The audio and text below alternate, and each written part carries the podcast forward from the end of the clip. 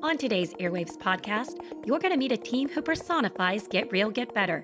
The U.S. Navy's Jammer Technique Optimization Point Mugu team, or JATO, innovatively overcame challenges during COVID 19 to retain and train workforce talent. And their efforts paid off. They've not only improved output over previous years, they've won an award for it. I'm your host, Michael Lauren Prue, and joining me from PMA 234, the Airborne Electronic Attack Systems Program Office, is Program Manager Captain David Reeder. Also joining us virtually from the West Coast is JATO Site Lead Thomas Bloom and Test Lead Brian Ziegler. Welcome to the show. So, Captain Reeder, I'd like to start with you today. Tell me about the mission of PMA 234. Thanks for having me, Michael. So, our mission is plainly stated airborne electronic attack. But what does that mean? And I like to say that it means we put the fog in fog of war. So our job is to build systems that disrupt the enemy's ability to sense, to detect our forces. So we're really protecting our forces by poking the enemy in the eyes. In the 70s and 80s, we managed the EA 6B Prowler and all the systems that went on it. That platform was retired a couple years ago. So now we focus on building airborne electronic attack systems that go on E-18G Growlers for the Navy and many different Marine Corps platforms which support the Joint Force. So tell me about the Jammer Technique Optimization Organization, or JATO Point Mugu. What is their mission? So JATO has been around for a long time, and they are really, we call them the Jammer's Edge. They are day in and day out continually improving our jamming techniques and sending those improved techniques forward to the fleet. They also have a very strong fleet support role. So we have fleet liaisons that not only does JATO develop the techniques, but that they work with the fleet and they help the fleet understand what effect they will have as these techniques are evolved. Sir Thomas and Brian, I'd like to hear from you as well. Tell us more about the JATO team and how you support PMA 234 and the fleet. JATO Point Mugu is a team that does those things, produces, optimizes jammer techniques, the guidance to the aircrew for how to employ it. We also help in research and development and test and evaluation of upgrades to jammer systems and new jammer systems. And so we have a team that is engaged with the fleet. So we have folks located at, at Whidbey Island, at Fallon, at Nellis Air Force Base, and in, in Norfolk, as well as our main team here at Point Mugu. Vitally important for us to stay closely in touch with the fleet, understand their needs, and be able to turn on a dime to give them answers or new product. I guess the little tidbits I would add is I think traditionally what JATO used to do is we just kind of worked more at the fleet's edge and fleet's perspective, developing the techniques and giving the kind of gouge. And then we were there for support. And in the last probably 15 ish years, it's really gone full circle and we're kind of full circle supporting the acquisition cycle, not just the end and life cycle support, but development, acquisition, kind of what ifing, what process, where do we need to focus and so we really are kind of a full systems engineering team, soup to nuts. The JATO Point Mugu team recently won the prestigious 2022 W. Edwards Deming Award for Human Capital Management. Thomas, tell me about the award and why this is such a big accomplishment for the team. Edwards Deming was an academic who studied business processes and industrial processes. He worked in primarily in the 50s, 60s, and 70s and 80s you might have heard of total quality management. This is something largely founded on the teachings of Professor Deming. He was very much about being efficient, and he was very much about finding ways to eliminate obstacles to productivity and finding ways to eliminate waste. He also taught a lot about process improvement in the face of adversity, when faced with challenges. So it is a award given by the Graduate School USA. It's one of two Deming Awards they give in a year.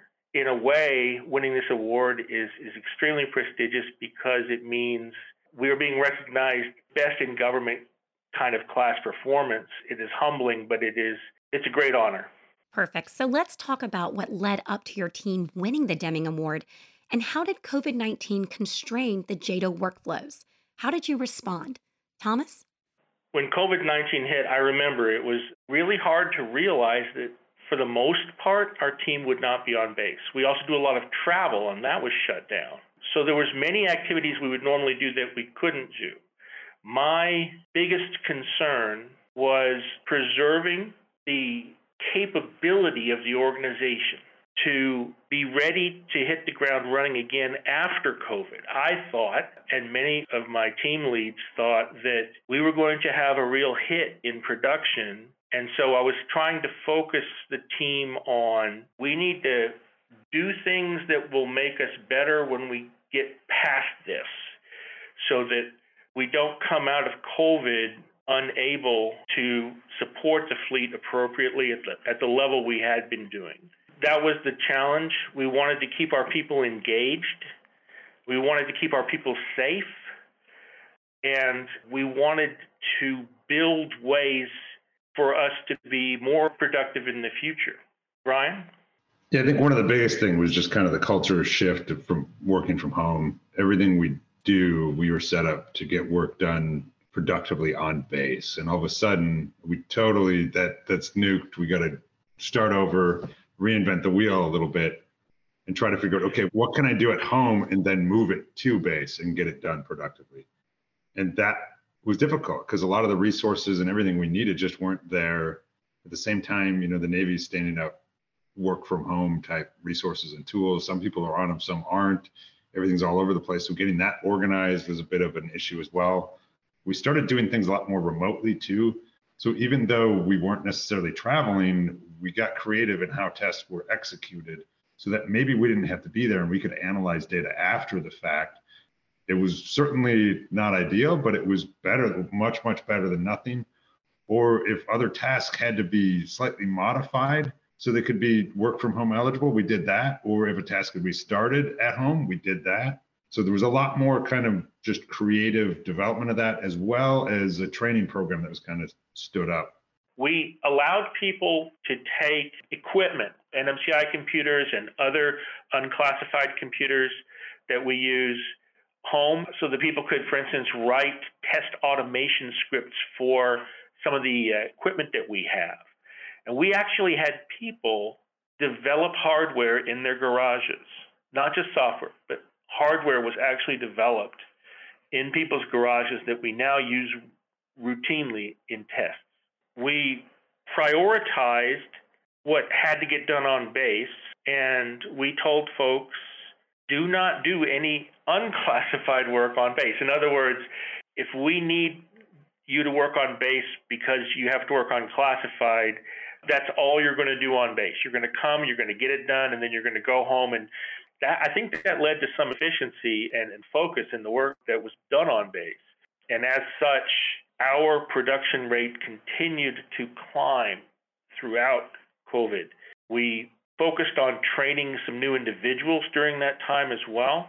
And that again was part of why we were able to increase our production instead of taking a hit. I heard you both mention having the time. Despite the challenges of COVID, you found innovative ways to keep working and took advantage of the extra time to establish a much needed training program. You slowed down to speed up. How did this drive to get real, get better benefit the team? This was something that was pretty much on our to do list forever.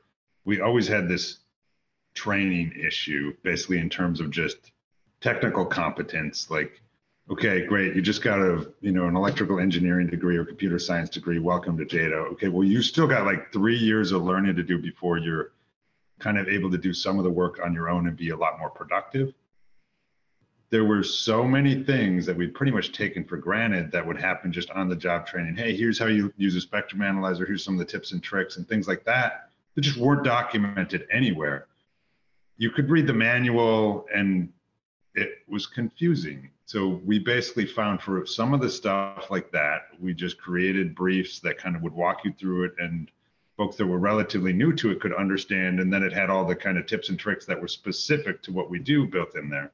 or there were just other topics that documentation was few and far between or just all over the place and not helpful, we would try to condense that and boil it down to something in the order of 30 to 60 minutes of reading with some points of contact. One of the big things from it that was taken away, and I'm not ex aircrew, but the way it was explained to me is oftentimes in aircrew they have different levels and they build and build, and you just teach the people right below you. So not everything goes to, oh, everybody has to go ask Brian or, or Thomas or Jeff or whatever and then you just have a lineup of five people outside your door all day. That's just untenable. This helps to solve some of that problem and that's why it was important to kind of everybody the senior and the junior engineers to kind of help work this as well and then if we get more of the junior engineers involved they help own it too up front and become SMEs or experts on some of the things that they didn't realize they were experts on.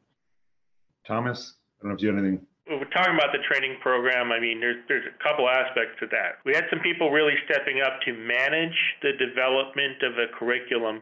We built a three-tiered approach. The first level is what you take if you're a fresh college graduate from an engineering school. And then the second and the third level bring you up to where you can be fully competent as a test lead, somebody who designs a test, builds a test plan, executes the test, makes sure the test is equipped, analyzes the data, and is able to report the results. That's how we build knowledge. So, having a way to get college graduate up to a test lead level with kind of a checklist of required and basic knowledge is very niche to our organization. We thought that was vitally important. And COVID gave us an opportunity to actually put a lot of time into developing that curriculum. We had a team lead, Lamar Lomax, who took that task on and spearheaded that effort. And I need to give him a lot of credit here because when we crowdsourced ideas, he came up with let's build a training curriculum like we've always talked about. And he managed it. In the end, we have something that ensures we have technical capability and expertise on our team. Expertise is our lifeblood in our organization. So we have to be able to build it and we have to be able to build it efficiently in order to maintain capability to support the fleet the way we do. So, Brian, how did you develop the curriculum or determine what needed to be included in the training program? We had kind of an initial list and we went back and forth a lot between myself, Lamar, and a couple of the other engineers are trying to figure out at a top level what do we need to develop, who can develop it, what's on the shelf, what can we get off the shelf from like other people and call it part of our program. And then once we started kind of crowdsourcing, asking other people, hey, what do you have? You know, hey, by the way, hey, this bench isn't documented. You start to realize that some of the things we do just don't have that documentation behind them. Okay, great. You're going to build a brief. Actually, wait, who's your successor they're going to build the brief you know and work with you on it you're going to review it and then we're going to review it when you're done and as thomas said it was to build test leads or i call them experiment leads so that way we could have people that have enough knowledge of all the different things that go into an experiment planning it execution what might happen when i'm executing what do i expect and then there's all these different avenues i mentioned before how we do a lot of experiments and technique development, but then there's also the acquisition development side of it. And probably half our engineers are like, what's that? What do we do there? Oh, you go to meetings and read paperwork? It's like, no, it's more complicated than that. Here's the type of the math and how what you're really doing does support that. It's just kind of everything's reversed and we're solving for like a different variable in the equation. Oh, that's easy. I get it, you know, but otherwise they just have no idea. How do you do all this? Like, so we were able to document things like that. And that really helped. And some of the other stuff, just because frankly, less of us were able to be involved in any project at a time, because usually, you know, a number of people in a room are restricted, it forces people to just get better to some degree because they don't have all the oversight, which is totally required and necessary to kind of help grow people. I love how you both mentioned that you crowdsourced ideas and content, not just from your SMEs, but also from your junior engineers. Why was it so important to bring everyone to the table when developing this curriculum? It's vitally important when you have a team to have all the players involved, right?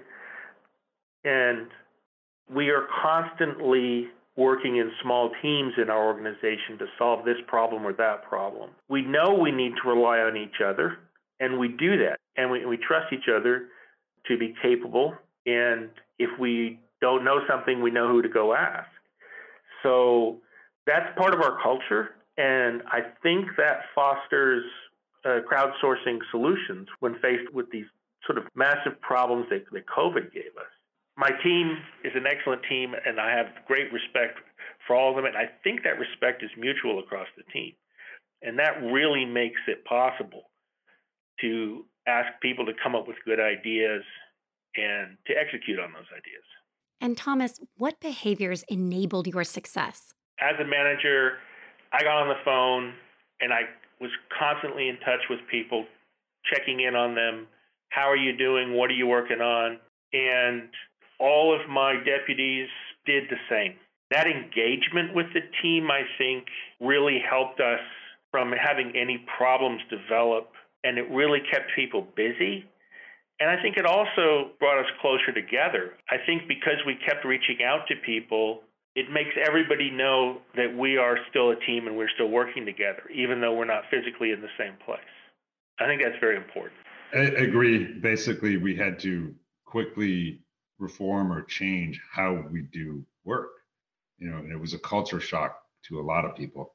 I think the normal life for most of the engineers was very changed, and they were just trying to figure out they were still trying to work their normal core hours, but they totally had to figure out, hey, like how do I be productive? So I think it helped at least that we were reaching out, trying to have more emails and useful discussions or phone calls, but it helped because a lot of the people were just more willing to, okay, whatever, let's all just have a phone call and talk through this. Teams was totally something new to most people. Some were resistant, some weren't. Now it's like a way of life. I would say also that because we were changing and shifting and we came up with these ideas, I and, and my deputies, we communicated with the PMA. We communicated with the people on Captain Reeder's team and told them, here's what we want to do. We're going to need to do some different things now. We have to be flexible. That level of communication up and down the chain, really getting support from the PMA, that really enabled us to succeed. Thomas, earlier you mentioned trust. Why is trust so important on a team? I'll say we're world class at what we do, and we have to be. That's what the fleet needs. What that means in our case is that we and our sister organization, we and they together are able to support mission data updates at a rate that other programs don't. Most programs give the kind of updates we do on an annual or a biannual basis. We do it every month. That level of activity and the ability to rapidly turn as needed data update requests or responses to fleet questions is requiring us to be authorized to release that data. There are all the bureaucratic obstacles to rapidly moving stuff to the fleet have been eliminated by our management. And they have authorized us to release data to the fleet when we say it's good. That requires a level of trust from the program office that many other programs don't have. And it's trust in the expertise of the team. We didn't want to get rusty. When people are at home, when they're teleworking, is vitally important that management trust them to do their work. And I think because we have this trust in our organization, that makes us more efficient. And speaking of efficiency, Thomas, how did you measure results? How do you know the team increased production and continued to improve on output? Well, here at NAWCWD at, at Point Mugu, I have to give a quarterly report to my management uh, here on base. There's some standard metrics that we gather every time. Now, because we work in databases and we produce products that have to be formalized often for release, we can easily track our products across time. And I would go into these senior management reviews and I would say, hey, we're improving our processes, we're getting more efficient, we're the team is doing great, we consistently beat our goals. And I was challenged I was challenged early this year by a manager above me. He said, Can you show us that in quantity? Can you put that on a graph? Can you not just say you're getting better, but can you describe how much and how often and so forth? And I said, okay, yes, sir. I will have that for you at my next quarterly review. And I went back and I gathered all the data from the last five years and I put it on a chart for this product and that product and this other product. And I had to double and triple check my numbers because we have these charts that show our productivity has been marching up and up and up in ways that I didn't I didn't even understand that until I put it on a graph. We have vastly increased the number of pieces of gear we work with that we support for the warfighter. We have almost quadrupled our production rate across the last five years. And we have steadily increased our production of fleet tactical employment guidance. These are JTATs that we give to US and Australian air crews and to the Marine Corps. Those production rates have also gone up. And on none of these charts, to my surprise, was there a dip in production that you could associate with COVID. I think these charts that showed this productivity increase is in part why we were submitted for the award that we won. All right, so let's talk lessons learned. And I really want to go around the room with this one. Brian, what did you learn and how did you share that learning?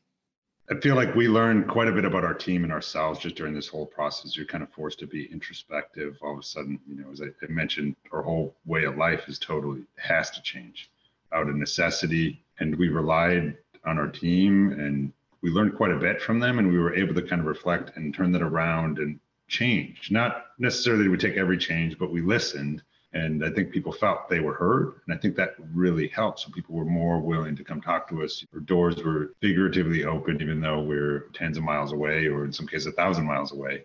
So people were more willing to just pick up and communicate and just have that, you know, kind of more, less formal, cordial conversation to kind of get things moving or try to get change made when they needed it or felt it was required, which was helpful. I think that was one of the biggest things, Thomas. I think I really learned some of the lessons that Professor Deming really taught. And I had studied Deming many years ago. And what I learned many years ago sort of resonated when we started.